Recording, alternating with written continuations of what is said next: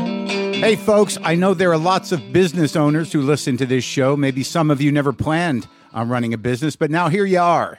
One thing you've always got to keep in mind is how much you're spending on your operating costs. That's one of the first things we had to keep in mind with WTF. And with things costing more today than they did when we started, you want to keep your expenses down. To reduce costs and headaches, be smart and use NetSuite by Oracle, bringing accounting, financial management, inventory, and HR into one platform and one source of truth. Reduce IT costs, cut the costs of maintaining multiple systems, improve efficiency by bringing all your major business processes into one platform, slashing manual tasks and errors. By popular demand, NetSuite has extended its one of a kind flexible financing program for a few more weeks.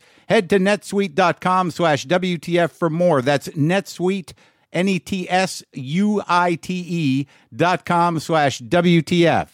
Lock the gate!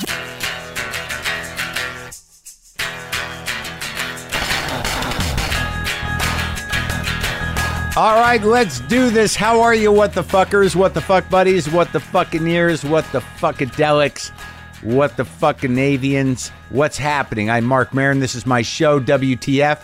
Welcome to it. How are you? Today on the show, uh, Joseph Arthur, uh, the musician, songwriter, and painter and artist, and of all of things. I don't know where I met Joseph, but I think I got a record of his from somewhere. He did this tribute record to Lou Reed that I really liked. You know, and then I listened to some of his other music, and I was like, "This is interesting." And I somehow we were in touch with each other on Twitter or something. I I didn't really know who he was, but like he, you know, he was a fan of this show, and I became a fan of his music, and uh, it was a great, great conversation. I just like the guy. And I like his work, and he does his own thing, and he's been out there a long time, and uh, it, it was it was a surprise. Also on the show today, Peter Biebergall. He uh, wrote a book called uh, "Season of the Witch: How the Occult Saved Rock and Roll." And I just kept looking at the book. I got a lot of books. I kept seeing it sitting over there. So you know, that's all. I'm going to do a little one with him, and then Joe Arthur. Uh, so it's kind of a nice uh, Monday Labor Day show. Okay, so you relax. You relax, you people. Look, I talked to you the other day about this opportunity I got to be on this television show on Netflix called Glow, a starring role and I'm excited about it.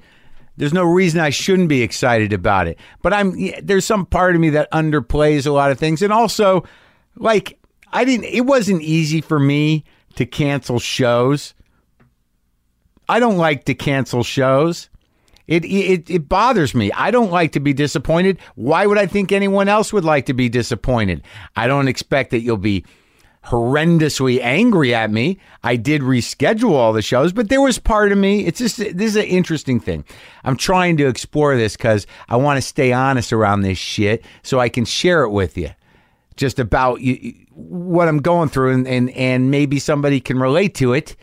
Like for instance, I did not feel good canceling shows. I made sure we did not cancel any of them outright, and we rescheduled them all. I'm sorry if the time frame didn't work for some of you, but and I also understand again that I would be disappointed as well. But it was not an easy decision. I knew I had to take the role because that's a once in a lifetime thing. And uh, as far as I know, I only got one lifetime and I'm very excited about it. But I do know that I had to make a decision that would disappoint some people. But I, it was it wasn't easy. It wasn't easy.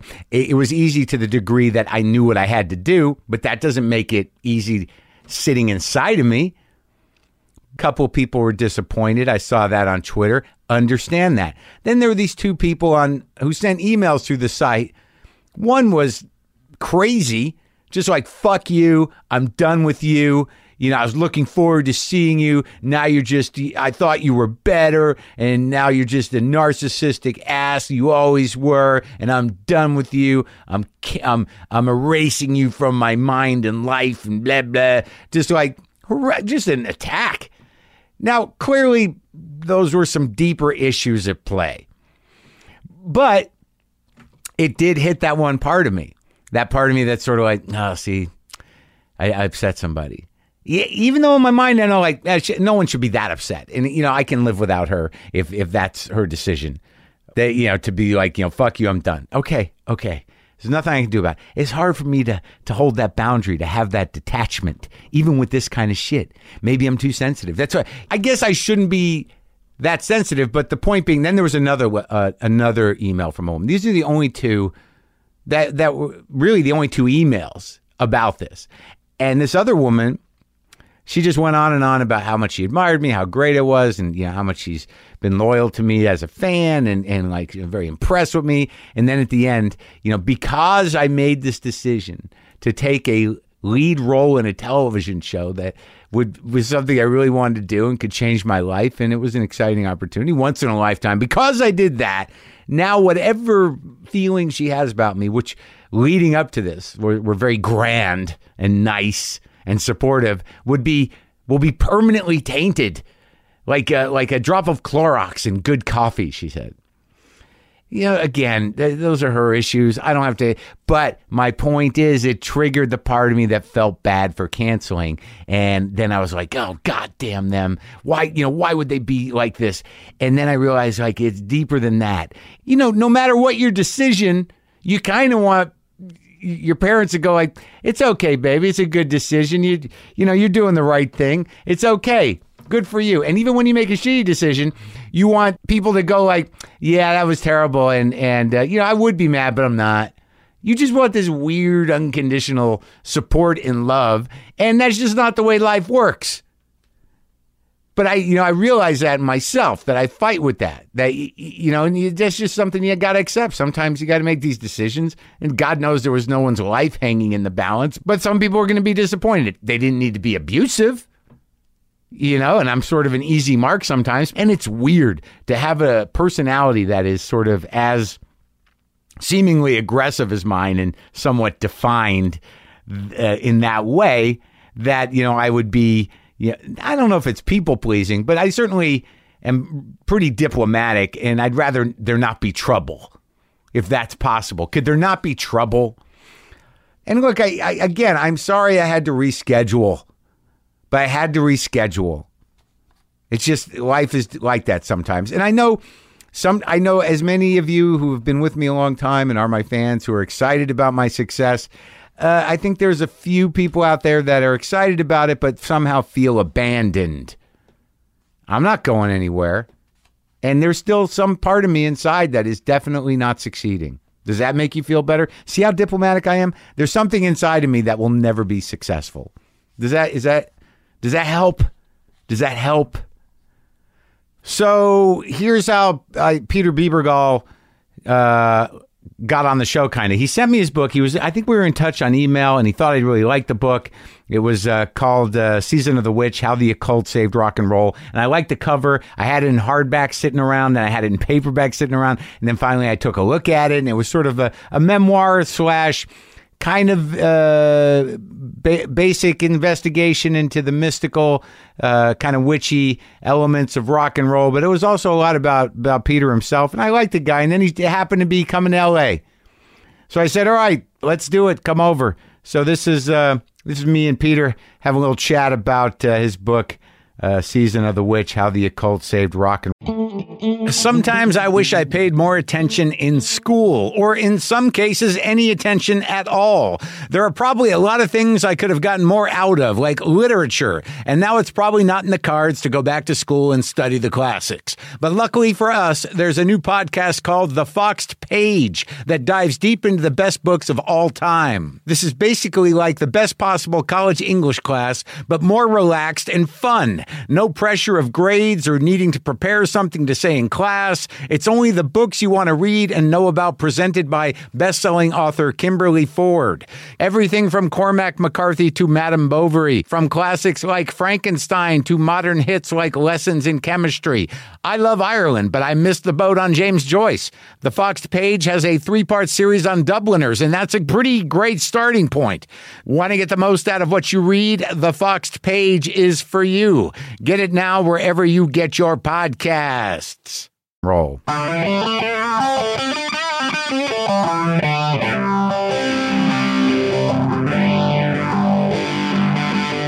You sent me your book, and I think you sent it in paper or hardback, then paperback. I did send it twice. and uh, you were like, "This this is a book for you." and I kept looking at the book, and then I read some of the book, "Season of the Witch: How the Occult Saved Rock and Roll," and your persistence, which is a key element to ritual That's right. repetition, the the uh, the repetitive nature of your requests to be on my show worked magic, Peter. How did that happen? How did it happen? You just kept bothering me. I kept seeing the book. I believed you that it would be something I'm interested in because, you know, I go back with the uh, the mystical thinking. I didn't realize uh, at the time when you sent it to me that you're you're somewhat of an academic and your approach is thorough. It's not some weird scattershot personal history. I tried. Yeah, get up closer to the It's mic. very easy to uh, turn that kind of stuff into either completely skeptical to the point of dismissing everything, or believing it's there's a there's an occult conspiracy behind the whole record. Well, I, I think that the way you approached it, which I think is reasonable, is that you know that the the bottom line is is that ritual magic has always existed. right. It has existed in in any time there have been humans and groups and communities. Some form of ritual magic, or some sort of um, transference onto uh, to gods, to entities, to objects, in order to try to find some uh, magical consistency in life, has always existed. Yep. And sometimes it's just enough because it inspires musicians to want to do something interesting with their music. Most of the time, a lot of what we thought was happening was what the media or the fans imposed on it. And the bands love that, you know, ate it up. Yeah, because it's an image thing. But I like how you start the book by really, you know, seeking out the source points of rock and roll, which is blues, which goes back to Africa, and there's a several there's a there's nice uh, bit of writing about the the history of those religions that uh, came up through Africa on into New Orleans, and then how the religions that became Christianized still maintained some of the mythology and talisman and uh, even uh, uh, rhythmic elements Yep. of old music, and that was really there was a mystical element. To the the foundation of rock and roll. But that even that, especially with the early slave spirituals, is they had to do it in secret because they knew that the slave owners didn't want those elements, which they saw as barbaric, as satanic, to be part of that w- Christian worship. So even though the slaves accepted the Christian salvation story because it meant liberation from their awful plight, Right. they still had to incorporate these old. Uh, pa- it was just it was a part of their DNA. Yeah. Right. So then that becomes what I think is pop music's first rebellious moment. Yeah. Right. And it's a spiritual rebellion. It's saying, okay, we get your Christianity, but we still have to worship our own way. Right, and that comes up through, uh, y- you know, the the the first um, rock and roll recordings, and also what was considered black music at the time. And there was something, there was an element of black culture that was mystifying and magical and somewhat evil to white culture. Uh, it, it still is in some ma- areas, yeah. But the music was coming up mostly through black performers. That's right. There's actually there's also a really interesting moment. I couldn't find the actual source, but there was a early Pentecostal minister um, at the beginning of the Pentecostal movement who wanted who felt that his congregation just didn't have any energy in their prayer. It was very staid and Yeah. white, you Right, know. yeah. And he said, "Come on, we can't let the devil keep all this good rhythm." Yeah. He was talking about Yeah. the black churches, Right, right.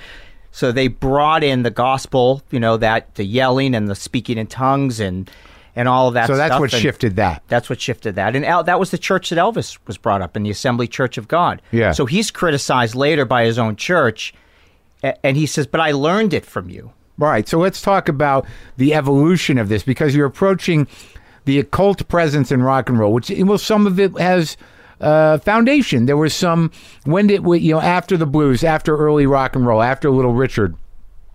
Where do we go? Where where does it start becoming a, a, a part of rock and roll? Well, LSD. Okay, Right. So you have um, these bands, you know, especially from England, that are returning to. Wait, let's wait one before we do this. Yeah. the Crossroads is the great mythological. That's right. uh, uh, Sell heart your of soul the to the blues. devil. and you were able to track that. They- you know what the possibility and what the what the what what that myth wa- came from. That's right. So it's there's a couple of deities, Mm-hmm. African Yoruban deities, Legba and Ishu, and these are not they're not the devil, but they're Yeah. trickster. Right. And that's key, right? Yeah. They're trickster deities. Yeah. And they're they're the, in all the s- all the uh, many religions the trickster like the fox, Yeah. Hermes, Yeah. these are the mes- Coyote. that's right. These are the messengers. These are how you talk to the gods. It's through these messenger spirits. The- and the trickster is uh, uh, kind of duplicitous. Yep. Uh, sometimes a joker. That's right. Uh, sometimes a, a a player of the of uh, of uh, of pranks yep, that's right. and uh, misleading. Right. But it's easy to see those horns on its head, right? And transfer that to this is the devil. Right. So that's how that happened. That's how the the myth was Christianized in a way, and then mythologized through blues music. That's right. So now these gods, Ishu, Legba, become the devil at the crossroads. But bef- prior to that, this was just an essential part of the African and Yoruban mythology. So Robert Johnson didn't sell his soul to the devil. No. Uh, well, it even turns out maybe wasn't even Robert Johnson and all that that story came from. Who was it? It is another fellow, Tommy Johnson. Yeah. and it was he had this sort of ghostly voice falsetto Yeah, Robert used that too. yeah and so they said that he and his brother had this idea to sort of perpetuate this story Skip James had the falsetto too. yes so you have this this anything in music that felt otherworldly. So they did your so so they did it on purpose. yes So there you go. There's your beginning. that's right exactly because it creates a mythology so Right. all of rock right is about the creating of these mythologies Mm-hmm. and i feel like you know part of my growing up was about interacting with that math- mythology through record co- the album covers What's next? The Beatles? the beatles right Paul is dead. Paul Why is has he got dead. no shoes on? got no shoes on because you don't bury somebody with their shoes on. That's what I heard. Then there was if 34. Is that what the license Yep. plate said? He Yeah. would have been 34 Right. if he hadn't died. Right. What about that Right. guy who was standing there? Oh, the Undertaker. Yeah. Right. Oh, right. Okay. Mm-hmm. So my brother, who older than me, seven years older than me, he would play Revolution 9 for me. oh boy. I was six, seven years old, and I was terrified. But Number nine. number nine. Number And nine. He played it backwards. Turn me on, dead man. Turn Oh, me on, I didn't know death- that. Yeah. I buried Paul. That's one of that the- was that. But I buried Paul at Oh, that's the I Am end the of Wall. Strawberry Field. Oh, that's right. in that weird musical part where if you don't speed it up, it's like it sounds like I'm very bored. but if you speed it up, it's, I buried Paul. It's clear as day. Yep, perfect. Yeah. So my brother would play this for me. Yeah. And I was terrified of it. But then when he wasn't home, I would play it all by myself, you know? And then again, you add a little little bit later, add a little Dungeons and Dragons to that. To that one? Well, just to the whole thing of listening No, I to get these it, but like those, records and, that, you those know? seemed like mm, those seemed like rumors and myths built around the Beatles. It wasn't necessarily the occult. It doesn't seem like the occult bands, you know, happened a little later, right? No, but it has to be something underneath that is something that's very um, something otherworldly has to be going on. How could Paul both be dead, Yeah. but be able to be part of Right. this story of his death? I get it. Right, Okay. this kind of a like a necromancy, Yeah. of some kind. at Okay. play Right. right, and you and a, and alongside that is their interest in Eastern mysticism. Mm-hmm. So all of this, especially at that part of the 60s, was all getting mixed up into this stew, mm-hmm. right? You get the weirdness of the mythology of the band's lives themselves. Yeah. Then you have their own interest in Eastern mysticism. Mm-hmm. Them taking LSD is is is stru- is um, Lucy in the sky about it or isn't it about it? Yeah. you know, tongue, and there's always under their breath. It's not about it. Yeah. Well, he drops the acid, right? Right. you know, right. So you have all this. This is this stew. Yeah. and the the counterculture is hungry for it because the war doesn't want to end. Right. Their parents' church isn't giving them anything. Yeah, and, and all of it, it's just blowing your minds. There, there's a huge Exactly. cultural shift, and, and Exactly. certainly mysticism and uh, uh, what became New Ageism and and what was uh, you know previously a cult uh, uh, was very popular in all different ways. There were literally you know magical groups and communities That's right. that were based in ritual Well, magic. right here you have the Source family, the or process church, Process Church. uh, yeah, the the other one, the source, right? What was the other one? Children of God. Yep. the Mansons. Yep, it always takes that dark turn ultimately. You know, that's the other part of it is you you fuel all this. And one the thing thing that's interesting about sort of the occult imagination that I like to call it and that kind of magical thinking that I know f- for me personally when I fueled it with stuff like acid, I- you know, everything just connects to something else. There's no end, there's no final message. There's just you have to keep digging and then there's another sign that points to another sign and another Yeah, symbol but that so, points but to that's another right. But symbol, that's right? that's magical. That's mystical thinking. That's, mystical. magical thinking. That's right. But it turns dark when you're. There's a moment in. Uh, did you ever see Imagine? yeah, when it turns dark is you is when you you believe it, when you actually have a moment where you believe it's all connected. then it becomes quite overwhelming, and it's impossible not to think that you're a secret agent of some kind. That's right. Am I the only one that knows this? yeah. Exactly. That. Exactly. Then you're in trouble. Right. Because then it's and it has been said that it's just as psychotically self-centered to believe that you're Jesus as to believe you're the devil. There's no. Right. Right. Right. I always thought that when I got mo- the most psychotic, that I was just sort of like, uh oh, I've been assigned the job to reveal this. Yes. I, I didn't think I was a prophet. I didn't think I was Jesus or the devil. I was just sort of like, I, I'm I'm being privy. I'm privy to this information. But then the information changed almost immediately when as soon as you got it. No, because I did. I was a I was a sign reader. Okay. I would see signs, but I didn't know what they represented. Yeah, I had Well, that. Yeah, which is you know I think which is what is compelling about about a lot of it, whether it's done on purpose or not, whether I bury Paul is there on purpose or not, it's compelling and it, it starts to create its own narrative. That's that right. is not denied or not confirmed, which is a great tool of magic. Right, Uh, exactly. never deny, never confirm. So you know, but the, but the ritual space, well, you know, all this stuff, mythologizing and images and and rumors that become myths is one thing, but it does seem to me that there were some artists that that actually affected and and utilized ritual space and and magic elements in order to deliver the goods. Yes. Right? Yep.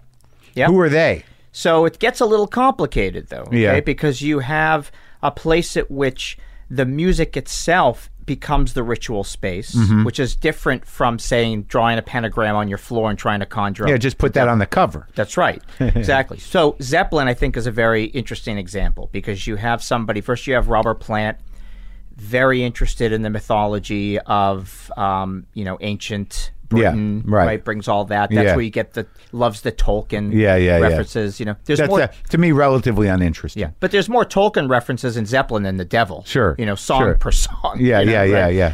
Then you have Page, who is very interested in magic. I think in a very deep way Yeah. cares about it, thinks that um, stuff like what Aleister Crowley had to say is important. and what's manifested is where I think ma- if magic is real, it's where it really exists. It's Right. in that it's in that transmission between the musician and the audience. Yes. Right. So there's some there's a sacred space that's created Yes. there, and we in whatever that moment we're in the show, we're listening to the music, we give over to this thing, and it's real, right? Yeah, It's that is real. the- There's sure. not- That's magic. That's magic. M- right? Music is magic in general. Right. you know, just by nature of the space it occupies, you know, in our minds and in the air, and and you know, uh, yeah, like just even the the opening riff of Satisfaction being delivered to Keith while he was half asleep.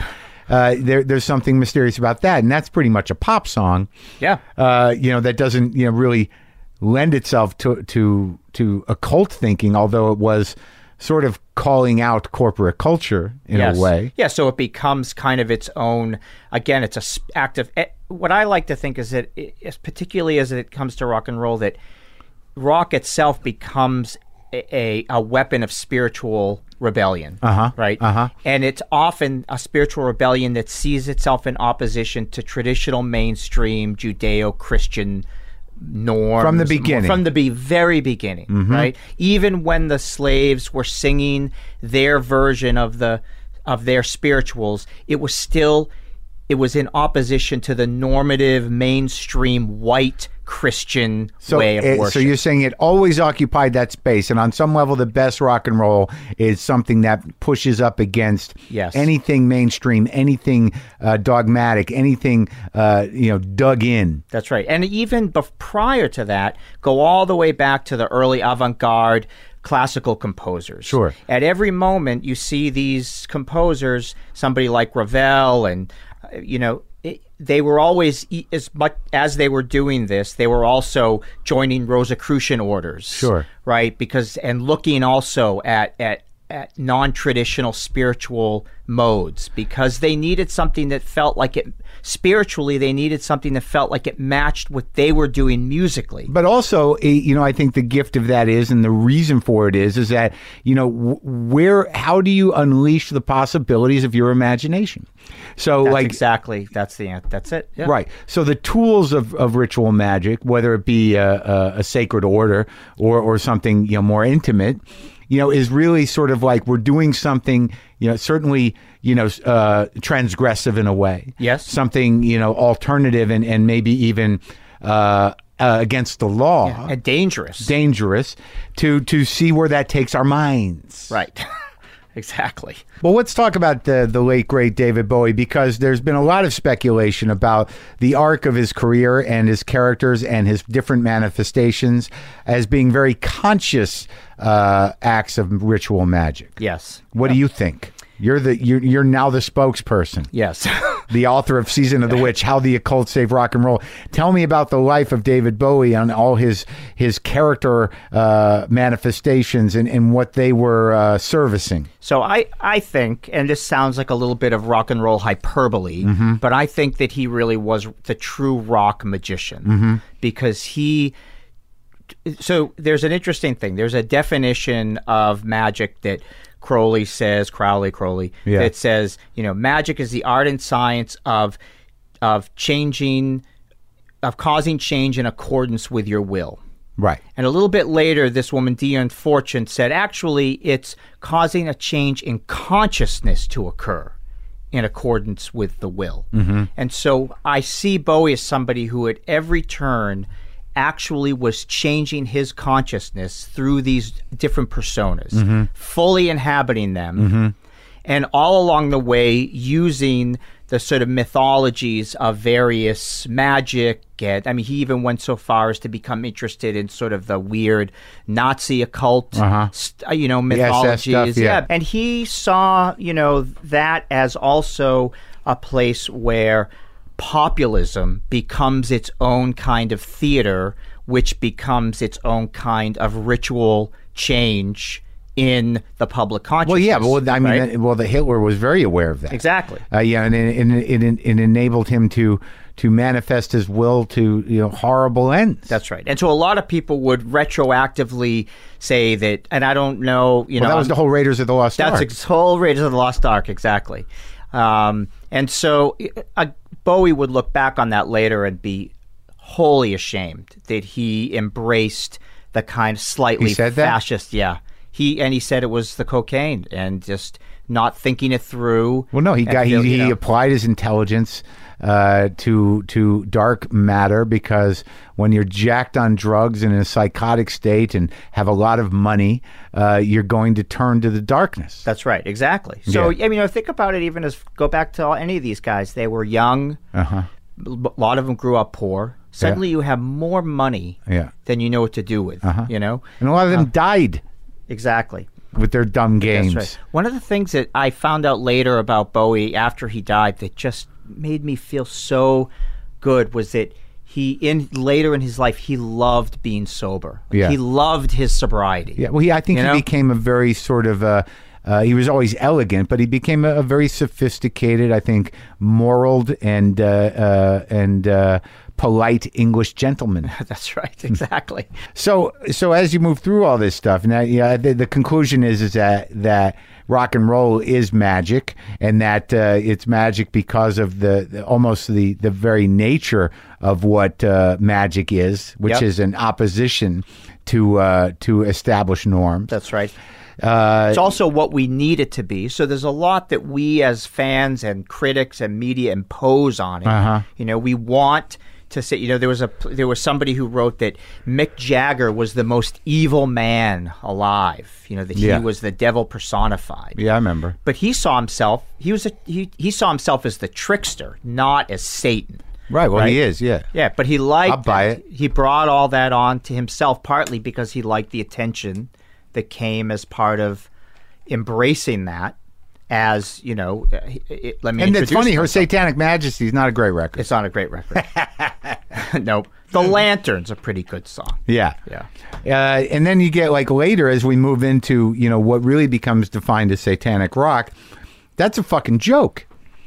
Like i it's weird because like American Satanism and Satanism is in, Satanism in general as a specific uh, ideology and practice was really a, a, a huckster job. Yeah. I mean, you know, how Satan figures into other magical systems or the beast or Beelzebub or whoever, whatever its manifestation is, was usually part of a broader system, That's right? Yeah. So then when you know Anton LaVey summons this fucking you know, ridiculous you know, bit of business, which is you know yeah just a gutting of Crowley and everything else, and it's basically just sort of do what you want. Yeah. It's It- about it's a liberation. It's a Yeah. libertarian theology. Yeah, yeah, That's right. yeah. But it's sort of like it's it's half baked in a way. Yeah. right. Yeah, I mean, I think so because, the, and I have to say, and I don't want to, you know, You don't wanna go to trivialize anybody's- Satanism? I, yeah, I don't want to trivialize Satanism, but like the Church of Satan thing, you know, the Yeah. current that's doing all these things, we're trying to get the Baphomet statues put up Uh-huh. and to do. I kind of wish it was like a, a real Wiccan pagan group that was Right. doing it, right? Or Right. even the local Hindu temple. I wish they were the ones that were asking for a statue of Shiva. Shiva, yeah. You know? Yeah. Because if you ask there's these, context. there's context. They ask these guys, they say, we don't believe in anything. We're Right. atheists. Yeah. So why do you want a religious statue up? Yeah, yeah, yeah. But, you know, Be- they're ju- they're they're, trolls. pranksters. They're great. They're great at it. Yeah. There's no doubt. And they're making, they're really showing, I think, fundamentalism, at what at its core is problematic. Oh, So, right, it's just a direct opposition. It's a reaction. That's right. It's not a system in a way. That's right. It's a reaction. Like punk rock is it would fall in the same. Punk rock, for the most part, is not magic per se, but a reaction, an aggressive reaction. That's right. Right. Yep. Yes. Yeah. So so um, I just want to say on the record that I'm fine with magic. I'm okay with the uh, some of the darker elements of magic that don't hurt people, and I'm okay with the darker elements of magic that have you know delivered us some of the best music in the world. I'm okay with it. Yeah. I'm on board. Yep. I'm a I'm a I'm a I'm a member of the uh, the magical circle. there's a story that I write about in the book. Um, when Zeppelin was recording three, they asked um, the engineer Terry Manning. Page went up to him and he said, "I want you to take this quote, do what thou wilt, and I want you to etch it into the inner groove." And Manning said, "I can't do that. It's gonna wreck." I, you know, and he said, "I need you to do it because we have to get Crowley's message out to the world." Yeah. So Manning humored him.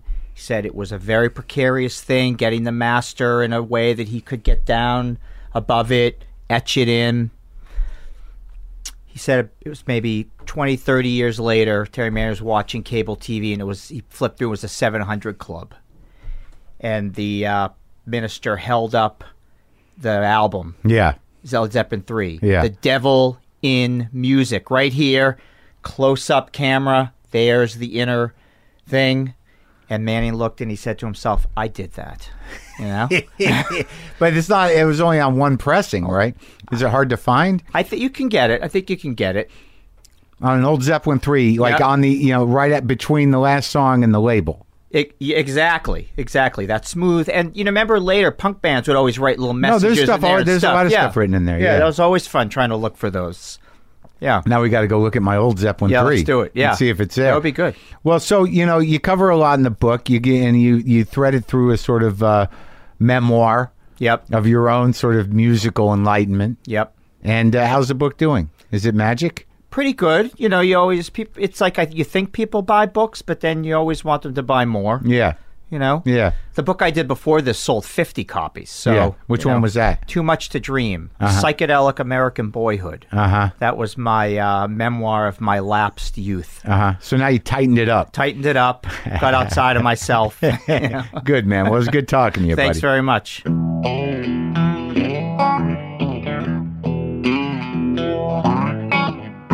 That was uh, Peter Biebergall. Nice guy. I like the book. Season of the Witch How the Occult Saved Rock and Roll. All right, so now what? Now let's talk to Joseph Arthur. He's got a new record out. The most recent one is called The Family. I'm also a fan of some of his other records. I, I also I really liked his tribute to Lou Reed, mostly acoustic renditions of Lou Reed music, and it was fun to meet him and hang out because we it, he's just one of those guys where you're like, oh, we're kind of we got a thing, we got something in con- something. There's something we know each other from another life or something. This is me and Joseph Arthur.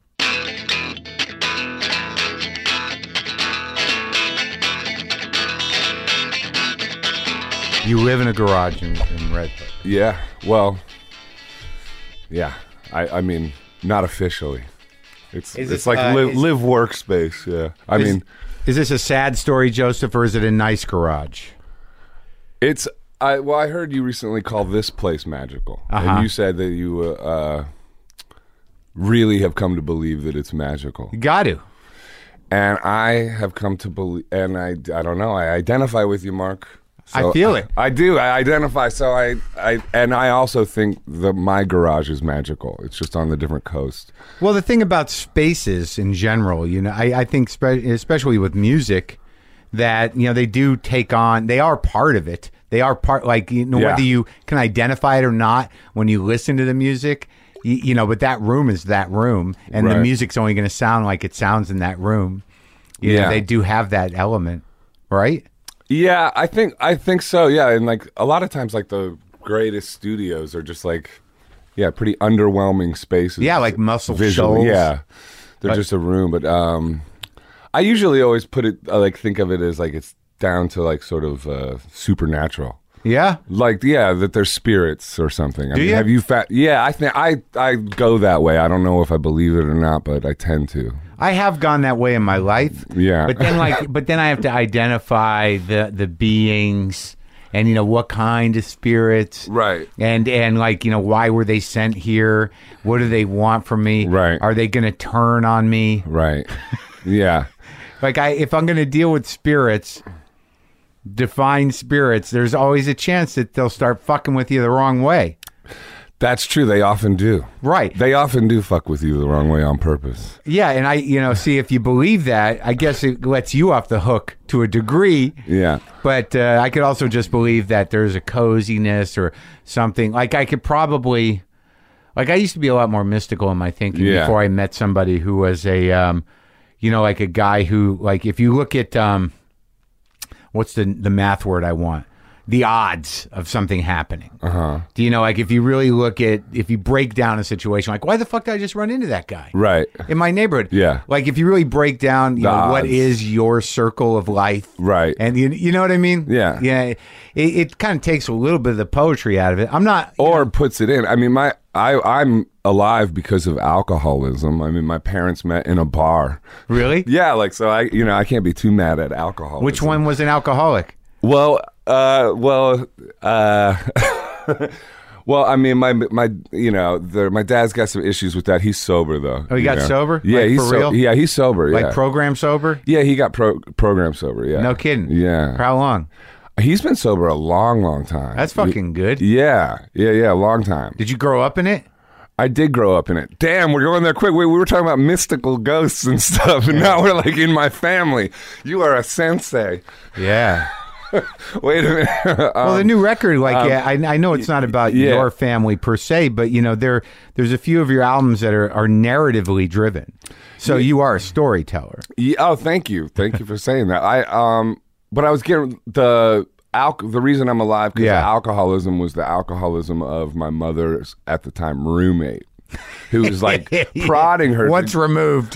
who were yeah like this was years and years um, obviously years and years ago it's before i was born but like so yeah she made my mom take her to the bar and that's Yeah. where my mom and dad met they wouldn't have met outside of that my Where mom, was it? my mom's from west virginia Yeah. and my dad's from akron ohio i'm from akron ohio which Akron, is Ohio. earthquaker devices uh you know shout out to them i know They're all that there. you're- They're all there. You know yeah. them? yeah I, well yeah I You're a, used- I well. used You're to- a you're a, you're a pedal guy.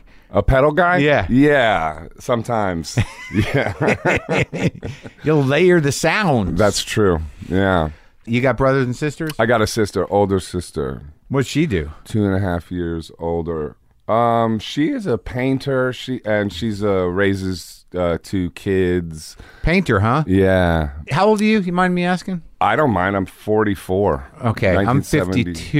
1971. Yeah, 44. 44. So you're growing up in Akron. Uh-huh, in the You're 70s. In the 70s. Well, yeah, so late the 80s 70s. and the- right. yeah. So are, what kind of, like, when did you start doing the music?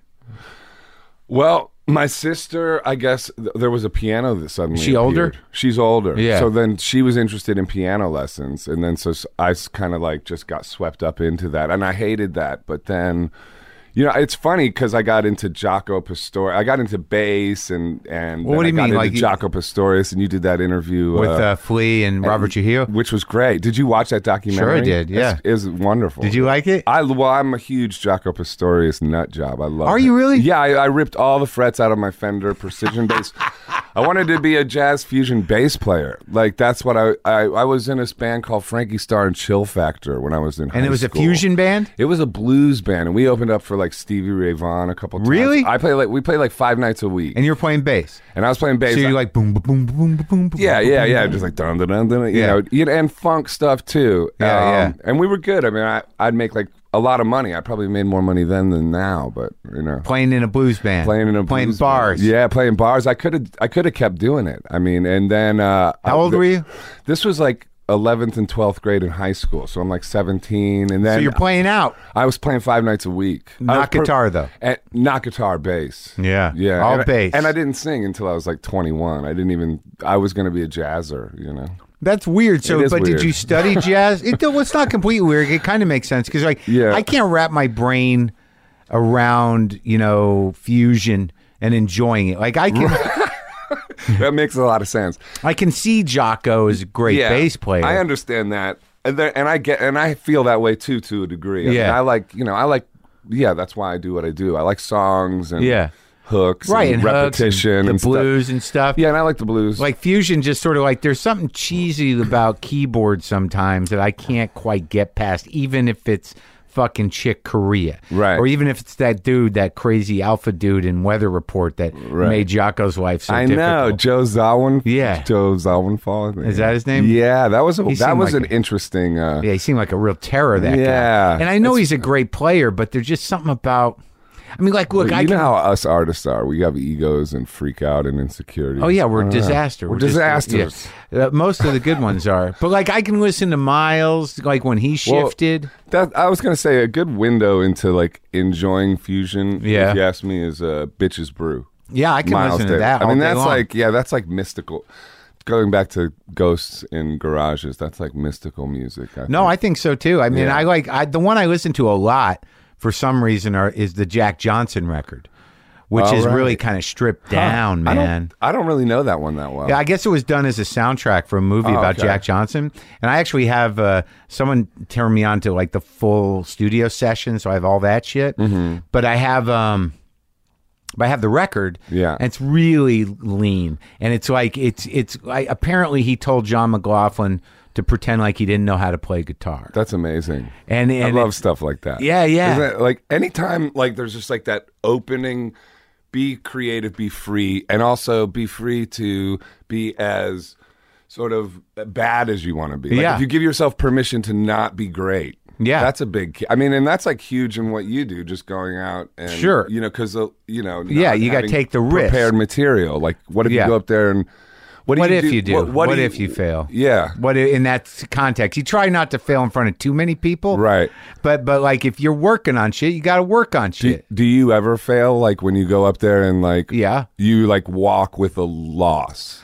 Well, or I mean, do you I- redeem it and it's- then it's- walk away and know that something failed? It's more embarrassing, Right. than a loss. Like I know when things don't hit, and you know, depending on where I'm doing it, I can usually counter that Right. by acknowledging it. Right. That's what I always do. I Yeah. always acknowledge the awkwardness. and- Right. And, then that's like, yeah. Yeah, it's better. It's better. But like in the in the big world of professionalism, uh, it, it does it does imply a certain inconsistency in your ability to do the job. I guess so. People could yeah, could they're look like, at it that yeah, way. I like They that Joe. could. They like that Joe Arthur, that Joe Arthur, but he fucks up a lot of songs and he Yeah. kind of talks about it a little bit. Yeah. Yeah, but it's all right. Yeah. But but I think that is true about creativity that you have to you know not be afraid to to fail. Like with guitar, like I it took me a long time to realize like the only reason I never really committed to it in a real way is I, I don't like learning songs. Right. And I, I sort of just like, you know, I think I'm a pretty good player, but I never thought I compared to real players. But like in the last few years, I sort of just realized like, what the fuck does that even mean? And who It's like- does? yeah, And who but what does compares that to who- mean? like, yeah. in rock and roll, really? Right. I mean, Uh, there's some bad players. So arguably, some of the best players that we know are not that great. Right. I mean, well, you're talking about technical level. Yeah, it doesn't. But that- that's what that I part- compare myself to. It's like I don't know my scales. I don't know how to noodle. I can't just you know listen to songs and know them. And I don't like learning songs. Well, I don't like learning songs either, which is Well, why you I write started. Why, songs. so that's why I started writing songs. Really? Because, yeah, there was like the people in. Like there was that talented kid in everybody's high school who could just hear Noodle. a song and play Right, the like thing the- on piano. Like I remember the guy, without uh, even like you right? know? Like I Mike, was- Mike Garcia could play uh, uh, Van Halen's Eruption. Right, And I'm like, but- fuck it. there's that guy in every high school, and I was not him. And what what would invariably happen? I'd start trying to figure something out, and Yeah. then I would just start getting drifting away with this new progression, and then start singing something or do something or make something up out of it. I used to just compose, but um, I, I wonder why. Like the thing with comedians and Mm-hmm. musicians, like how so many really good comedians are like really good musicians. Are they really good? Uh, but he- this is the question, because like uh, some of them are, yeah. Like I mean, they could be putting out records. I mean, like uh, Mm-hmm. you know, like when you think of like oh, the Flight of the Concords, they made those like Oh, yeah, that- those- yeah, they're that kind good. of thing, and the Mighty Bush or whatever and stuff like Yeah, that, yeah. or like and then Jimmy Fallon uh, is Yeah, he the- can you play know, pretty good. He's talented, but I always think like the only difference is for some reason comedians can't do it without irony. That's the that's the Well, thing. if you're a comic and you have musical talent, it really becomes a sort of like, how do you integrate it into your act without being stupid, Right. Like or hacky, Or, but why doing- can't a comedian then be also a serious musician where this is not ironic and not funny? I don't think they can't. I, I just But think that like I is think there we, any case of that? well we might we might respect music too much. I think. Well, I think you do that a little bit. I mean, I think you're like, um, sort of doing that. Like if I played, like Because I you're- really want to play with other people, Right. But I, I don't want to make a big deal of it. I don't want to have a goal in mind. I would just like to collaborate on that level because I don't Yeah. really know how. And every time I've done it, Yeah. just on nights where Brendan Small has some dudes, like uh, You should I do it. I like it. Yeah, because Yeah. it's just something I have to integrate in my life. You find the guys, you make a schedule, you get a Yeah. space, and go fuck off for a while. Yeah. I play on the podcast because like I just like the sound of it in Yeah. my head and I like fucking with this stuff and I like mic and the amp and I just like I don't put any real effort into it and, and, like a lot of times I've, I'm just making it up as I go along. Yeah. And I I don't know why. It's a nice way to like conclude things. It Yeah. is. I, I like it. I mean, I've been listening to the podcast since before you did that, Right. and I like it. Oh, thanks. Yeah, But let's get back to you in Ohio. Okay. So you're playing in a blues band. Yeah. You, you want to be Jocko. You rip the frets out. Yeah. You want to do fusion. I want to do fusion. Yeah. And Well, then- or I wanted to. Yeah, I don't know. Yeah, Stanley Clark and Jocko were kind of my heroes. Oh, yeah. I remember Stanley Clark's Yeah. band. Well, you know what I liked about the Jocko documentary was that it just it it sort of remind because I wa- like just loved him as a kid, and then you know you get new heroes and you come up and you do other things and Yeah. stuff like that. But it just reminded me of that that sort of part of just music for the sake of it or just art like just Yeah. art not not thinking about it in terms of a of a commodity but thinking just being an artist just Right. how, how how much of a gift that actually Right. is and you know and to the heartbreaking way he sort of lost it you know Did you think that way always? I mean, did you f- think? Were you thinking that way as a young person that this that, that this is a gift or, or that it's not a commodity necessarily? I never really thought money uh, until like I got into my forties. I like I'm late. Until you- I'm a latecomer to think to being financially concerned. Not not because I haven't uh, needed to be. You Yeah. know, I've never been rich or anything, but just uh, yeah. I don't. I mean, I think something happens when you click into the forties. And you're yeah, and you don't know if you're going to have enough money. to- yeah, you're like to ride it out. Yeah. Well, I mean, like how do I ride it out? you went through that, so I Yeah. identify that with that too. Like, Yeah. yeah, yeah, and then this whole thing kind of like blossomed for you in a big way. So, yeah. Well, I think it's interesting that our career paths are, are similar in that we keep trying. yeah, I mean, that's what I figure. It's Yeah. like, and as long as you're not bitter, that's the main thing. Like, is just not being bitter, you know. And and the and the way I'm. A lot of times people come up to me and be like, "You should be so much bigger than you are. I don't Oh, it's the understand it." worst. And I, you know, it used to like I used to, yeah, get into that and then get feel bad. And now I'm just like, you know what? There is no should in pop culture. Pop culture is this cold, thing that doesn't care and it's it doesn't have anything personally against you. Yeah, the cream doesn't rise to the top. Usually, the yeah. curdled part Or it just is. yeah. I don't know. It, it helps to not be bitter, you know. So Yeah, well, is that something you had to work on? Of course. I mean, every day. I'm bitter as hell right now. I want to jump over the table and start like What? fighting. What did I do? No, I don't know. What did I do? I'm just kidding. I, I got lucky. I'm on your team. You know. But okay, so you're doing. Uh, y- y- when do you start? Sort of defining your sound because one thing i- is that you do have definite sound. I didn't really know who you were until I think you reached out to me, maybe personally, Right. but but I got that the like what I remember really listening to was the Lou Reed tribute album. Oh, right. and like it came from somewhere. I guess somebody sent it to me because you wanted them to. But like I'm, I was a big Lou Reed fan, and I, I really appreciated the earnest approach to Yeah. sort of honoring those songs. Yeah. And and I and I didn't really know who you were, but then I'm like, well, he must be Yeah, a you, guy. tw- you tweeted. That's why I reached out because I was like a fan already. Yeah. And so, but I didn't, you know, then, Right. and I uh, didn't think you, and you tweeted, and I was like, holy shit. you right. know? Well, because I was like, eh, you know, I listen to a lot of records that come through. Yeah. And I get a lot of records. Yeah. And some things grab you and some things don't. Yeah. So like we're listening to the Lou thing because like how do you do those songs? And you know, you you did them sort of differently than your records. I mean, they were stripped down, They were Right. almost all acoustic versions, basically. Yeah, it's a trip. I, I start a lot of records wanting to make something really stripped down. I Yeah. mean, and that record in particular was um, not even my idea. It was a guy named Bill Bentley, who's um, a really great guy, A and R guy, of Yeah. Vanguard at the time, and he it was his idea for me to do that, and I just. Yeah, I realized it would be kind of a weird thing to do, and I just thought, well, I'll just try something very simple. And I did the sort of Brian Eno set limitations thing, which Yeah. was just like, I'm going to just do this all acoustic instruments and just use microphones. And so I did an acoustic bass, acoustic piano, acoustic Oh, yeah. guitar. I just made it all acoustic. Right. And kept it really simple. And, and it just worked out. It just sounded how it sounded, and they liked it. Well, so. th- what's interesting about it is that you know when you do a song that is so sort of elevated. I think you did "Satellite of Love" on there, right? Uh-huh. That was one of my favorite Lou Reed songs, Yeah. and you know, and you take it down to that. You take it down to the basics and just the poetry of Lou. Like it, you know, it, it, it's interesting that it um, it sort of becomes a different song, right. but yet the the words are enough to you know, to sort of keep it high, you know, keep Yeah. it elevated. Yeah. And I think you must have had a lot of respect for that guy. Oh yeah, a tremendous amount. Yeah, I knew you have him. a relationship I, I, with him? I knew him. Yeah. Um, well, I got because I got signed to Peter Gabriel's label. I went from Akron. I went. I moved to Atlanta randomly. I So just, wait, so now okay, so let- so we're talking about late '90s and late nineties. Yeah. and like you're in Akron. Are you playing Well- out as your own thing? And by the time late nineties happened, I was in I was in New York. So I- um, I left Akron in ninety. I graduated high school in ninety. I went to the same high school as the Black Keys as well. And Chris know those and guys? Chrissy Hine.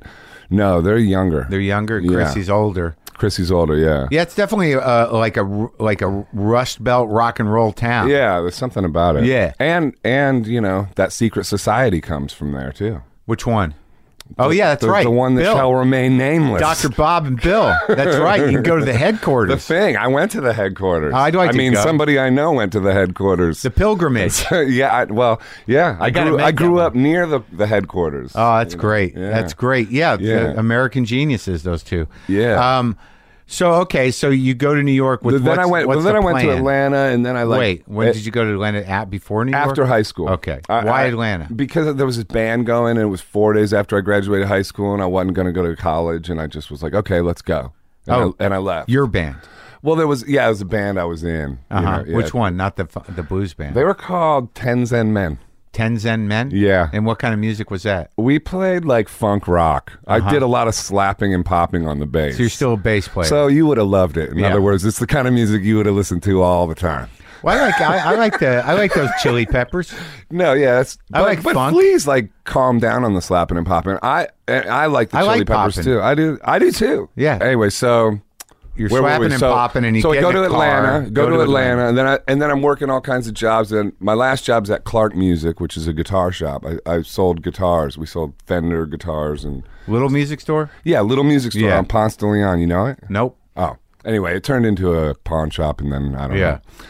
And then I um, yeah, something hit me when I was around 21 where I was like, you know, if I don't play like crazy busy bass lines all the time, I could maybe just like think about melody and uh, lyrics. Yeah. And so I started just playing more acoustic guitar and I made a, a demo like of that stuff and, and gave it to a friend in that um, mysterious program. Yeah. That shall remain nameless, I guess. Are you in it?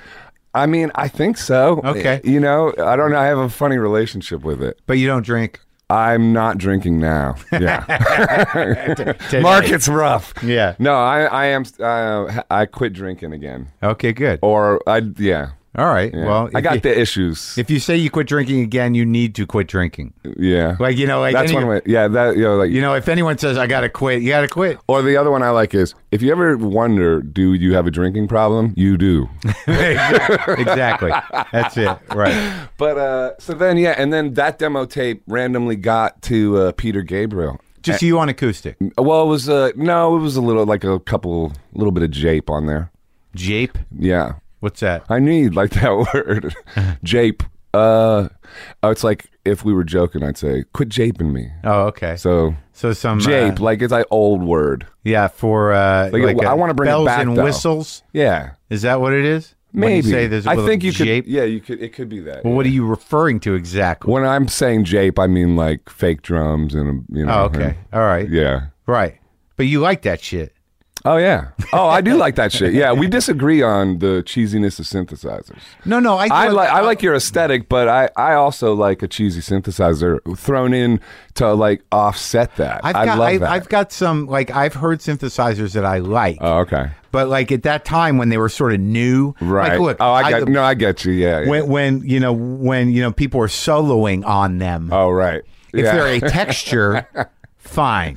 So all right, so your your acoustically japed demo, yeah, it got gets to Peter, Gabriel. who and- at this time what is it ninety six? this is like no, no, no, we're, yeah, this is like yeah, ninety four probably 95, 94, 95, Yeah, So Peter's a pretty big deal. he's a big deal. Yeah, Yeah. yeah, yeah. Unique sound. No one sounds like Peter Gabriel. Right. Like It's an- uh, he's got his thing. Well, it was it was such an interesting, weird world for me to like kind of go into because like here I go for this weird fusion thing. Like I was, Yeah. like, you know, like I was already off. Like I like I meet people now. They're like, oh yeah, when I was. 14 I started Yeah. listening to Bob Dylan and the Beatles and all Right. this and learning how to write those songs. I'm like, man, I went about it the whole wrong way. But uh Peter ended up bringing Lou Reed to my audition for a real like to the So you send this demo in, and then all of a sudden, like you you you go to New York for the audition. Mm-hmm. I, I kind of, yeah. My best friend Jeremy was living there, and so I was kind of starting to head into New York. I've Right. been a New Yorker now for like over twenty years, Right. So, um, so yeah, it, and then so I went there, and then yeah, Peter brought Lou. To, it was this little club called the Fez. I know that the Fez was downstairs. yeah, you probably at played it. time. Yeah, yeah, time Wasn't that little? right. Well, A couple hundred. yeah, a couple hundred. And uh, it was nice. It was in a basement. It, Yeah. it was kind. It was a nice stage situation. Yeah. Yeah. The the You could stage feel guys, the train. You could They, hear st- the. yeah, that's right. Yeah. They started Stella there. You know, uh, Michael, uh, Ian Black, uh, David Wayne, and Michael Showalter started their show Stella. Oh. Mm-hmm. at Fez. So it, it was actually a comedy venue when that show was there. Oh. But um, so all right. So what do you, what's the outfit? What do you? What, how many people are you on stage with? I was by myself, and I was an acoustic guitar, and I was like s- being a singer songwriter straight up, like. And I, I was just faking. I was like, "What in the heck? Like, what? Yeah, I I guess I can cuss on this. I always think it's funny when people say, "Can I cuss?" Yeah, yeah. But I just had that same instinct. Yeah, Like, we've done some radio in your day. Yeah, and uh, you got to watch it. yeah. Like, what the heck is going on? Yeah, here? yeah, yeah. No, but it, and then I just, I just, it was like an out of body experience. I just played my songs. I have no idea if I was any good or not. I just, and then I walked right up to Lou, who was like, I mean, I at that point I was a huge like Lou Reed fan too, and I was just like, hey, and That's he good. was like, I like the song King of Hide and Seek. And I was, and I don't have a song called "King of Hide and Seek," but Right. there is a lyric of that. Oh, like- right. and I So you thought knew that he is was a talking better about it. yeah, I was like, that is a better title than what I was calling that. Like- and then we went out to eat, and we're and you and Peter Gabriel. Or you me, and Lou? Peter Gabriel, and Lou. Holy shit! And you're like 21. I was like, yeah, like 24, Oh wow. and Dolly Parton was sitting like in the booth next to the us. fuck outta here. Where Yeah, were- and they were starstruck by Dolly Parton Why more wouldn't you than the be? other way around. well, what, And then I found out. Sorry to keep. Where but was that? She was originally the one he wanted to sing "Don't Give Up," what Kate Bush sang. The oh who? Uh, Dolly Peter? Parton. Yeah. Wanted uh, B- uh, Peter Gabriel wanted her to. Peter Gabriel wanted Dolly Parton. Yeah. Yeah, I, I- originally. So so where were you eating? That was just right uh, next door. There was a restaurant next door. I actually don't really remember the name of it, but I remember it as Yeah, being like yeah. a block away. And I Right. remember walking with Lou and some guy coming up and saying something, and Lou just sort of, you know, kept- Shielding. shielding, you know, Yeah. f- you know, acknowledging and shielding. But I just remembered thinking, wow, because it was like my first, you know, like entree into like being on that side of things. Well, Like, I yeah, was with like, a guy wow. like Lou, when you've created in your lifetime an army of freaks and weirdos, Yeah. you somehow have to protect yourself against you know what you've created. yeah, I think he, you know, he was out and about a lot. I Oh, mean, no. even in later life, you know, like New York and- guy. and he was a New York guy, and so like if you know if, if somebody has a story where oh Lou was rude, you know, it's like well, what do you want? I mean, Yeah, no, of well, course. you would be too. Look, if it, I, you know, I love Lou. I was Yeah. listening to Lou yesterday. yeah, I love Lou too. Uh, but but I I like that you had this experience with like he was like a West Side guy, lo- the West Side like meatpacking district, right? He lived over there. Yeah. I think he's pretty visible, walking his little doggy. I think sometimes. Yeah, yeah. But uh, so so you go to dinner with these two, and went to dinner and then yeah then yeah and that when lou was telling me talking to me about um publishing and stuff like that and what not to do and don't Yeah. sign this and and uh what's yeah. Peter doing? and peter then was like oh we're actually offering him a publishing deal too Oh yeah. so it was like So this was your deal pitch. This yeah, was like, I mean, you know, this was like we it was- want you to record. It was crazy. It And was, it was for Peter. It was a lot like you know, just kind of like. I mean, when you when I think about it now, it just seems crazy. He had this studio in England called Real World Studios. It's in Box, England, which is like ten minutes outside of Bath. Mm-hmm. Okay. Mm-hmm. and he had this thing called Recording Week, which w- which uh, was like all these musicians and producers and stuff. Like Joe Strummer came, Yeah. um, and like Brian Eno. And You met Chet- those guys? I met those guys. Yeah, I met, met Joe. Eno? Yeah, I met. I ate dinner with Eno. you did? yeah. What was that Well, like, man? well, the, his um, Marcus Straves produced my first record. Actually, Brian Eno sang on my first record. Really? Yeah, Brian Eno and Peter Gabriel are are singing on this on the song called Mercedes from my first record. I think it. I was told to me that it's the only song they both sing t- on together Ever. ever. I, that's what I heard. What the fuck is Brian Eno like, dude? Well, I, I mean, I don't. I mean, you know as well as I do. I mean, What was I, he I like? mean, he was a nice guy. Okay. you know, but Yeah. like, uh, I mean, I did. We didn't connect on a deep personal level. He's but like he's talking about interesting. I mean- mystic. right? Yeah, I'm a- his yeah. influence on fucking music and then Yeah. coming like you move through like you know he used to cite the velvet underground as his favorite band Well, and his then- the way he did this is something I still use is is what he the way he sang on my record, and I do this all the time now too. When people ask me to like guest on their things, Yeah. I don't want to hear it. I just I don't want to hear it. No mic, like just get make sure the mic is on and recording. Yeah. and then my first instinct is what we're gonna record. Uh uh-huh. huh. And that's what he did. Oh, really? And it's great. That's a great technique because you you just trick yourself into doing something pretty cool that you would not and then you don't second guess it yeah, and then you can develop it, of course, but sometimes what you mean sometimes- develop it on the board Well, develop develop the idea. oh yeah you're saying so you go with instinct first and then you're like we nailed something with that but let's like yeah, work maybe, it maybe it's magical and you don't need to do anything to it. and i it's just like the killer. way he layers sound Yeah, and like you know and he's got like there there's and i hear that in in you but it's weird i hear i hear some of that layering but i also hear bruce springsteen in your shit sometimes yeah. i don't Oh, know that's why Cool. Yeah, I- I'll take that. I, uh, there's something like earnest and like you know Yeah. like you know I- th- this song means business Right. and i'm telling a story Yeah. it's a tough line, the earnest versus not, because it's funny because I've been like in the studio the last like three. I my garage is Yeah. also the studio. Sure, you can call it- you can I can pretend call it. like can it- I call it whatever sure. I want? Yeah. I've been in the studio. yeah and then i just go over to my bed AKA the bed. yeah And uh well, yeah, because it was this Trump song I'm working on, and just that whole thing about earnestness versus not. Yeah. you know, because you like something can be pedantic or you know. yeah but what happens so you get this deal like this is what's interesting to me is that Mm. Okay. you know you're you you you got this gig Right. you got the deal on, Uh-huh. on a set of acoustic songs Right. and that first record is is pretty layered and and, and well produced Yeah, yeah. so you are are now at, Well, Oh. at school almost I was at school. That's exactly right, man. Yeah. And it was the strangest school for me because my whole philosophy was, you know, is the sort of like, well, you got the first thought, best thought, and then Leonard Cohen says second p- thought, best thought, or at least that's been attributed to him. Right. Which I think is cool. But you know, and Peter is this. Uh, uh, Peter Gabriel is- makes these re- was making these records and taking five years, six years, and lots of people working on them. You know, 20 different groove ideas for Yeah. a song. So like just this real meticulous way of going about it, this real like sort of you know, not that it's not coming from the gut cuz Peter is like a, you know, a groove person and Right. stuff like that, but it is a lot up here too. So it was just opposite of where I was heading in my own way. I was probably going to be like more just like let's make a garage record, you Right. know, like that. Sure. You know, but but so then all of a sudden I was like in that world. Opposite extremes. Yeah, so I learned a lot. No I- jape. I, learned I learned about jape the hard way. But like high end That's the name of my autobiography. Jape the jape hard- the hard way. But this is like some high end jape, dude. yeah, no, it was real high end jape, and uh, and it was gr- it was great. I mean, it's been it's been a wild journey, you know. Yeah. Yeah. Well, I mean, but let's talk about because like when I look at the arc of like your career and your persistence, like y- y- you know, it didn't work out the way it could have at the beginning. R- right. Well, it it still hasn't. I mean, I mean, when I first found out you're going to have me on your podcast, I thought, is this some part of Make a Wish Foundation? Is somebody not telling me something? What's going on here? like, am I getting the results right after this podcast?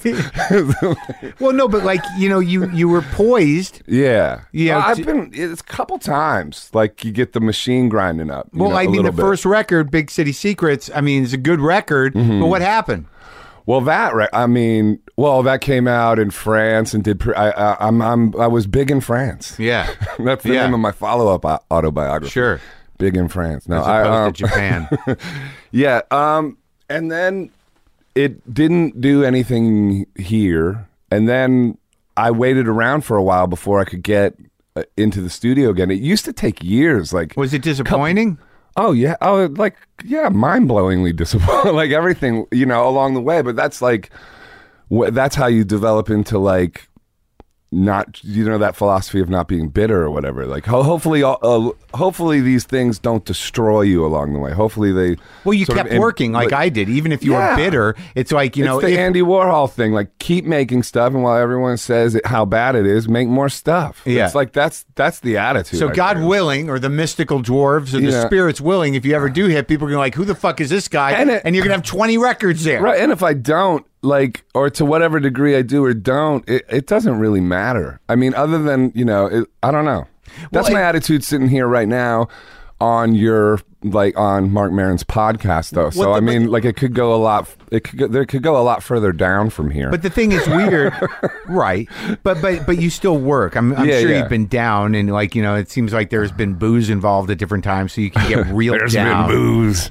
Yeah, There's well- been ladies. Yeah, booze and ladies that can really take you all the way down, all the way down. Oh, yeah. those are two tickets to the bottom level. Yeah. but uh, but you know, but but even when you know, uh, after I I liked the the Lou album, which is just called Lou, the songs Mm-hmm. Right. of Lou Reed. Then you didn't know way, a way to get in because there's too much stuff. well, or- no, no. I mean, I kind of like kicked, you know, poked around a little bit, Right. but I did listen to Days of Surrender a few times. Oh, cool. Like, I that's have- interesting because that was the record I made uh, um, after Lou, and I kind Right. of sort of had that same inspiration. It's funny that you're that. Well, that and came to me in vinyl, and the cover is engaging, and I'm, I'm sort of I was sort of intrigued by you in general because there's something you know v- very unique and very you know ethereal about like the way you produce records. Huh. So I listened to Days of Surrender with that same kind of intent, like Yeah. like of like there's something going on here.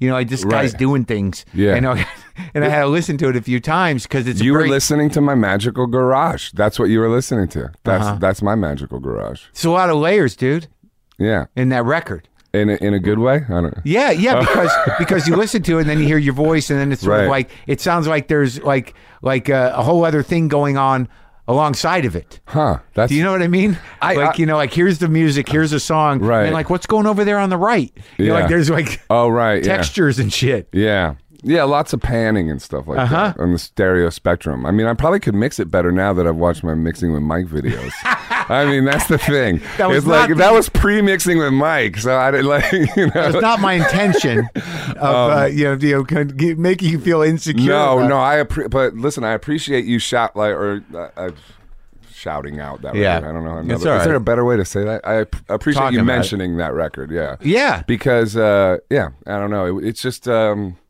something I put out and, you know, yeah. Well, what what now? But There's after not a lot of hoopla or there's, uh, you know, it's hard did you, to. you put it out by yourself? yeah, kind of. Yeah, that's uh the way I mean to Do you have a say it. label? Um, I do Lonely Astronaut Records, I guess. I mean, it's like uh, we just. I think it's like this thing where every time you put out something new, it's the music business has changed again. So Yeah. it's like you reinvent it again every single time. How And many it's- big uh, uh, labels have you been at? Oh man. Well, through Real World, I was on Virgin, and then I went on to Universal. World? What is that? Real World is Peter Gabriel's Okay. label. Yeah.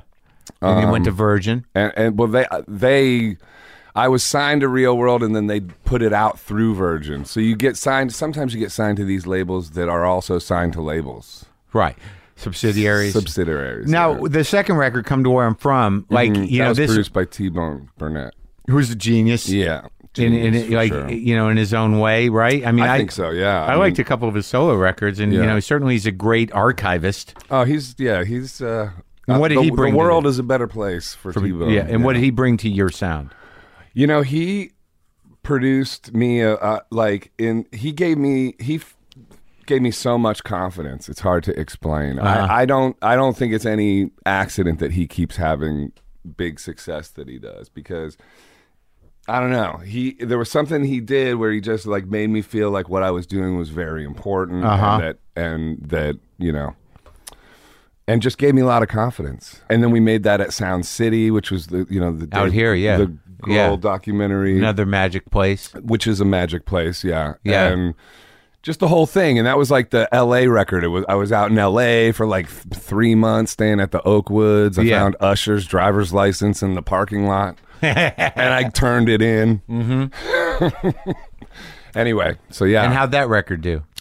well, it again. I think it. You know that record actually sort of was kind of like con, is considered my first record over here in a Yeah. way, and that did pretty. I got record of the year in Entertainment Weekly. Oh, yeah. Yeah, so it had a it, and it was a critically well received record, and it sold okay. Yeah. but it didn't sell a lot, you know. And so Virgin kind of lost interest after that, and then that's when I went to Universal. It's got the groovy cover, too. You always got good covers. Thanks, man. I'm a I usually paint them. I'm a painter. Yeah? Yeah. When did that start? Oh, the that's painting. been I've been painting since I was a kid. yeah? Yeah, And you do all your covers. yeah. Mostly. Right? Usually, yeah, pretty much. and so like so then all right, so it didn't pan out as well as Virgin wanted it to. Yeah. And then you go to Universal. Then I went to Universal, and um, yeah, then uh, Honey. That was Honey in the Moon, which went on the OC, and that did okay. Yeah. It was a song I have called Honey in the Moon. Yeah. and that was from Redemption Son. Redemption Son. How'd Um, yeah. the record do in general? it did a little better, but still, you know, nothing that's gonna like but, are, excite- but are you really writing songs that, you know, are hook laden and he I mean, it seems like you were sort of a little it wasn't even that you were it's not even an alt sound, it's a very unique sound. Yeah. that that that you know I I don't know. I mean, did you were you writing songs to be huge? I mean, in my mind, I I like write what I like, you Yeah. know, and so it's just That's I, all you can and do. I I like good songs and I like hits, you know. So I'm trying to write songs that are likable. They're- It's not like- you know, but I'm also not like following a formula or something Right. like that. Yeah, I, I come I'm coming from my own unconsciousness. yeah, So yeah. So that and record, Peter and Peter like specifically said that to me a few times, which was, "Don't go to them. Let them come to you." Well, there is a dreamlike quality to some of it, like especially on Days of Surrender, which you did in your garage, Yeah. without the help of Mike. Yeah. um, was that there? There is a sort of frequency to it Yeah. that that feels a little uh, dreamy. Yeah, like you know that i mean there there it vibrates on that level somehow because i think that's what i engage with like Yeah. you know you like that dreamy level, well, well i just like I, I saw it as something unique right? you know and i felt That's it cool. like i felt like you know like like this guy's is a, is a real thing he's his own thing Wow, thank you so much. I that means a lot to me. Seriously, but then you go on you go you like from between redemption sun and the ballad of boogie christ Mm-hmm. which was some sort of mildly subverted personal story which oh yeah, I like the way you said that. Mildly subverted personal story personal story, but i mean you did like four records uh huh, five records even yeah. you just keep pushing I him keep, out. I keep making records. I love making records. Yeah. I mean, I don't, I don't love showbiz so much. I mean, Yeah. like I'm but like Preaching to the choir. yeah, but like this this is nice. Yeah. I mean, this isn't well, but this isn't showbiz. But you know what I mean? Like, uh, I mean, I But guess throughout it is. these records, are you still working with Keltner? Like when you when you do like sometimes like, uh 'cause Our I had Shadows Will Remain. Fistful of Mercy, Yeah. my band with Ben Harper and Danny Harrison. Jim played on that too. what was the arc of learning? You know, from you know through after Universal, where do you go? Um. So okay, that was uh, Who does Our Shadows Will Remain? okay. So our shadows will remain. Yeah, it's interesting. Was this uh, label called Vector? Yeah. and that's um and they're they're a huge management company still now um and they got me um onto this label in England called 14th Floor Records. Uh-huh. And 14th Floor did, was doing like David Gray and Damien Rice Mm-hmm. and selling like millions and so they were slotting me into that. And I and and they geared it up. They did do a really good job with Our Shadows Will Remain. I sold out like Shepherd's Bush Empire over there. Like it, it was building and doing really well, but then there was like something happened. Like the oh, they were going to go with Honey in the Moon. They were going to try to like repurpose an old song for Yeah. a single. They thought that was they were going to Yeah. try to take it to the mountaintop. you Yeah. know? didn't work. Did- Yeah. it didn't fly on radio, and that and then all of a sudden. That's it. It just starts. It, it's a fadeaway, but when you you see the fadeaway coming, and then you know it's there, and then it's like Again. again, there's the fadeaway. Okay, And that's when you got your own label going or your own outlet. Yeah, I guess so. I mean, yeah, I, I, I don't mean to be so vague about that. I just don't know what it, that even means. It's like, yeah, maybe I don't either. yeah, like I don't like a label now. But you It's- started self-producing. yeah, more. so or just being able, like getting distribution, right, You know, right. but I mean, even that, my own label was through Megaforce, which is a big, huge label, you know. So that's why I always go like, "Do I have my own label?" Uh, kinda, you know. Well, it sounds like you got a lot of support through musicians and some producers. Like, are you self-producing? Like, who who produced uh, Nuclear Daydream? Um, I think, yeah, I did. Yeah, Yeah. and you know, you just sort of took hold of that shit. Yeah. And Yeah. then that was yeah, because that's when the the Our Shadows Will Remain fade started happening. And Yeah. then I had nuclear daydream. When I review my history, uh, I look at the albums I followed up, like getting a little bit of vibe going. Yeah. And go, okay, did I let myself down? And I really don't feel like I did. Like I feel like no, that record stands too like Yeah, you know, it's just that I don't really follow a particular sound or style. I think a lot of people like, to me, uh, styles of music are kind of like the outfit you're wearing versus the outfit I'm wearing or something. Or just I like, guess, you know, but I it- Oh, hear you throughout. Like, if I you got do? poke Okay. around, Okay, Like, cool. I'm not, I don't listen to something you've done if I'm you know flipping around from And go, different "What's years this?" and go Yeah. like, who's this guy? Yeah, it I mean, holds together, I guess. I think so. The tone Yeah. of the, your songwriting and the way you sing, and certainly some of the instrumentation. Right. It's not like all of a sudden you're doing a fusion record. Right. That's next. Getting back to fusion. it's time. It's just me on the cover. It's called Just Japing Around. A lot of slap bass. Back cover is just a big thing of my thumb hitting the bass string. Yeah. but like, talk. Tell me about the process of um of of making uh, the ballad of Boogie Cries because that sounds interesting. Yeah, that that was a long. That was word first. I normally wrote songs like "Days of Surrender," for instance, Yeah. is music for is all mel- melodically driven. Right. It's all just like so. I'm just making up words to fit into the melodies, you know. Uh huh. And with Boogie Christ, I had like words first, Which is why you got this story arc in a kind of way. yeah, Yeah. yeah. So that that that's it with that, and then. I mean that just took years and years to make. Just like, but you let it go. You know, like you work on it for a while, and then you like walk away and do other things, and then you work on it again. How'd you fund it? Oh, through uh, Pledge Music. And that was before Kickstarter. That was after Kickstarter, but yeah, Pledge Music and yeah, that that really worked out pretty well for us. Yeah. Yeah, it was good. It's, got it's it. a lot of work. I mean, it, the thing is that it's perceived as like this, uh, you know, you, you're kind of your hands outreached, which, Yeah. which I guess it is. But in the end, you're you're really just selling your stuff. It's like a fire sale for your merch Right. store, I guess. Yeah, on, yeah. Some, on some level, I Yeah. mean, you know. But you got enough bread together, and you got good players on that thing. Yeah. Yeah, and uh, You work with Garth Hudson. Garth Hudson came. I, I mean, it was gonna originally just be like, yeah, just me and Garth. on, on one of the big sounding organs. Well, there's this studio called Old Soul Yeah, in uh, upstate New York, and Garth lives there. yeah. and uh, not at the studio, but so and Garth would come and um, Garth would come by around like midnight. He he works late, mm-hmm. you know. Yeah. and just he talk about a magical being, you know, and just he's like kind of leans like this, and Yeah. and just starts doing things, and it's just like playing a Casio keyboard up here that's just got little mini keys, Yeah. and he's somehow like m- playing something ama- and then playing a grand piano with you Yeah. Uh-huh. know, at, uh, with the other hand, you know, stuff like that Yeah.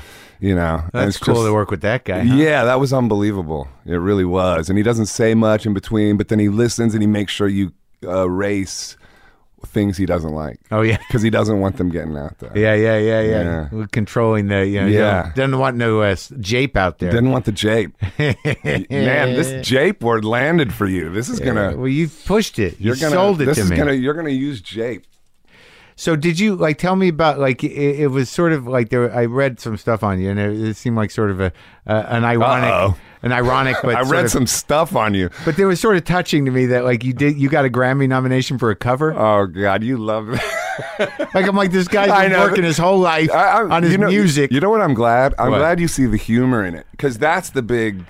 That's the se- if that's how you survive it. Yeah. you know, is it's funny as hell. It really is. You know, I Yeah. think I you know Which cover was it?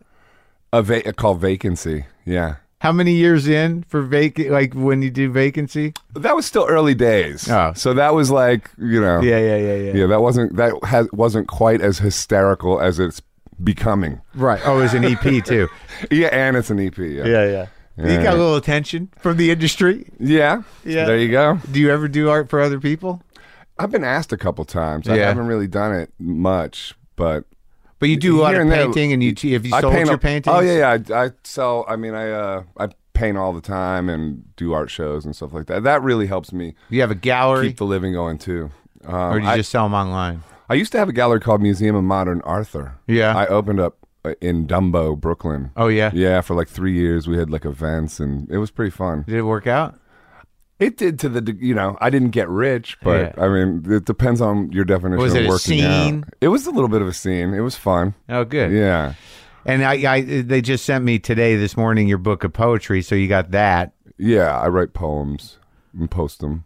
But do you write them to not to be songs, but just to be poems? I write a lot, so you know, and then I just post them, and you know, I don't know. Some of them I think are, uh, you know, they're, they're as cheesy as they want to be, you know. Just putting shit out in the world, man. Uh, yeah, um, yeah. I don't know. It's like I'm I'm dri- driven to do it. But this new al- You know. the new album Family again is another uh, album that sort of explores you know themes throughout characters, Right. and um, it, this does sound a little different to me, Right. In that you know, well, I mean, if the the piano is very prominent, I wrote it all on piano. I got this Steinway uh, Vertigrand from 1912. Uh huh.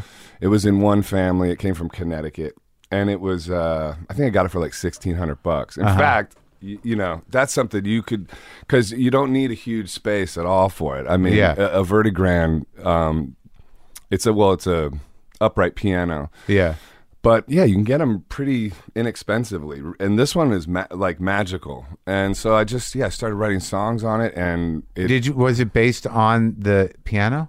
it was all based. It Like wasn't that, that based it was on, with one family? Did was No. there a root to the, the No, I was uh, story? at- the route to the story was I was with this girl who was uh, on speed, and her husband or her ex husband kept calling her and was like um, upset about her not taking care of the kids, and she was telling me about that, and then I was identifying with him, thinking like, and then when I went home, I started writing a song from his perspective to her you know and that was called that's called you wear me out on Mm-hmm. the family and that was the seed of the whole record and then from there i just decided okay i could write a whole album on p- just family dynamics yeah. and so i started um, talking to my own like my, my own family about their hi- histories and stuff and i started like using aspects of my grandparents and, and just a way to explore my own sort of family history as well but even though it's not about my my Was it per- cathartic for you?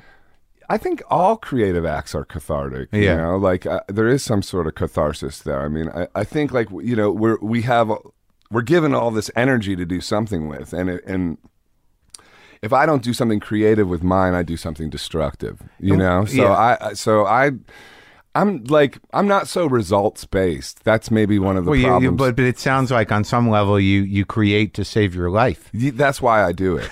That's why I don't have a problem with whatever the universe wants. Wherever the universe wants to put me in that mix is Yeah. cool with me because I, for me, the, it- it sounds cheesy, but it's really true. The reward is in doing it. Yeah. you know, I just like doing it. You know, And and how much did you w- did you spend a lot of time with Lou?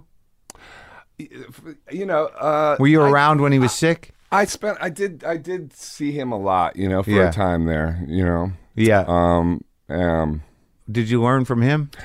I did, yeah. I mean, it's hard to put into words exactly, you know, uh, because I learned from his music so much Yeah. before, you know. But Yeah. yeah. uh yeah, just with him, I just you know just loved him as a person, you Yeah. know, and tried and and tried to not ask too many, you know, it, like questions about certain, like tried to not be a fan, and I, I kind of wish in a way that I asked I had been more of a fan or more asked more, just like Like you know the you know, fan question. Hey, what's you know that Coney Island, that guitar sound on Coney Island Baby? Like, like, you know what I mean? Like, but I did text him once that Coney Island Baby is the best song that Yeah. anyone's ever written. Yeah. and you know, and he handled it very graciously. I then I immediately said, "Oh, sorry to fan out," and he, he wrote something nice back. Like, oh, he did. yeah, he s- wrote something very nice back, you know. So he was a nice guy. Yeah. That's the thing. He was Yeah. really inside. He was a very nice guy. I mean, Yeah. and outside, but like you know what I mean. He has the Sure. Well, I mean, like anybody else, you know, eh,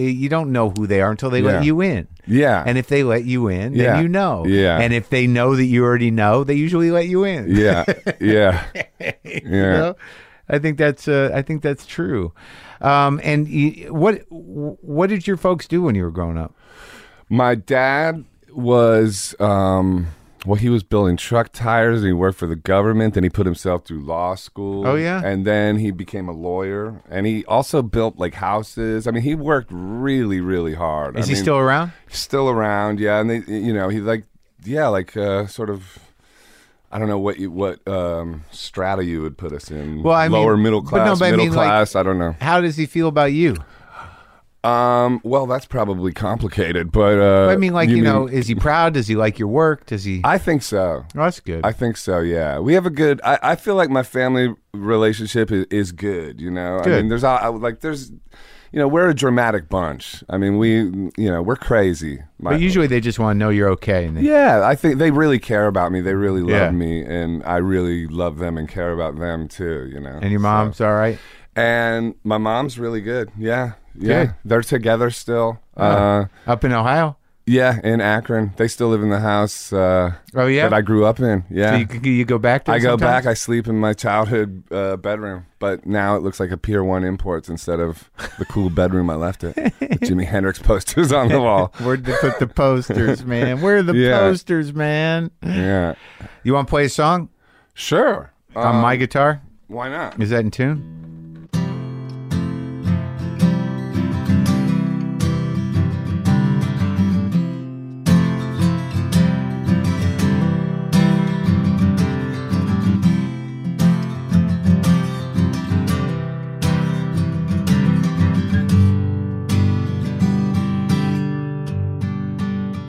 I miss the drunk. I miss the fiend. I miss the simplicity of addiction and the scene. I miss wandering aimlessly in half dead sewers with rats for eyes, chewing on forgiveness and the will to apologize. I miss the return and no return as I burn in avalanches of white snow and yellow cocaine. I miss talking to brick walls while following the grain. And human dolls as I plagiarize myself like a dummy, stuffed with counterfeit money for Cairo and black honey. I miss illusions begging to be chased, even as they disappear into me erased. Until there is no one or nothing but the chase, and a powdery ghost with no face or faith, and the woman of my dreams disappearing without grace. I miss the zoo. I miss the zoo. I miss the zoo.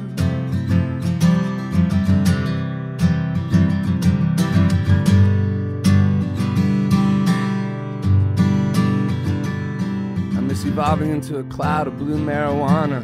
blown from the lips of hookers and pimps as they shake each other down in the alleys for the damn but mighty. No one but the weak around and the beautiful unsightly. I miss numb Neanderthals marching in rows of living dead from my wisdom teeth to Spain and back again in my head. I miss salvation in syringes and angels of mercy and blooms of smoke, numbing rain which drinks when thirsty. I miss glasses full of spirits without tongues speak to me of Napoleon's wild nights. I miss staying up for days and becoming a psychic pretzel flying kites. Shoot on by a Zulu heading with toads to Mars. A mysterious prison and one without bars. At least those kind of bars.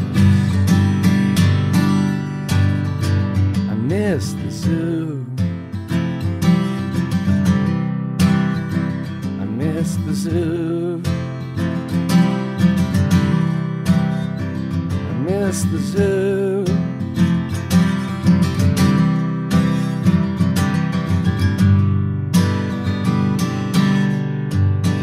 I miss waking in the arms of strangers like puppies just born in the pound to a dead mother with eyes sealed shut, looking for a tit to suck and other dangers. When the night before laughter was our only pursuit, even as knives carved up our backs and demons sat like Buddhas eating fruit, meditating on hate forever in our minds. I miss exposing even my bones and the need that rewinds, even my burning home, even my gutted inner child, even my dead grandfather beneath the ground that's wild, even my criminal family, even my weed whacker thoughts, whipping a thin plastic string to cut the ears off others as I sing. I miss Van Gogh's revenge, I miss his nightly binge, I miss spiders surrounding my bed and litanies with an effigy, or a dead king, a prophet of doom, a Jesus for the apocalypse wearing dirt like perfume, or a mother for Satan, or a ghost for all the children of abuse. Take me into the fire, watch me burn like a goose as they sing in spider voices. There goes creation, there goes the moon, there goes the butterfly wanting a cocoon. I miss being a bloom and a goon, waking up too soon in the afternoon.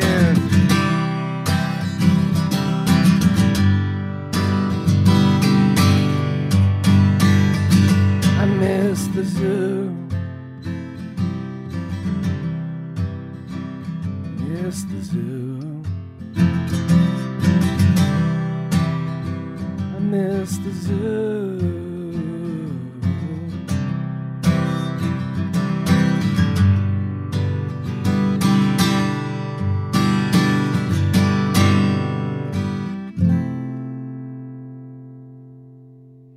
That was great, man. Thanks. They got it. I love it, man. Thank you so much. Great talking to you. You too, Mark. I really, uh, yeah, I'm a big fan. Uh, I think what you do is wonderful, and um, thank you for doing it. Yeah, I appreciate it. I, I like talking to you. Thank you, Mark.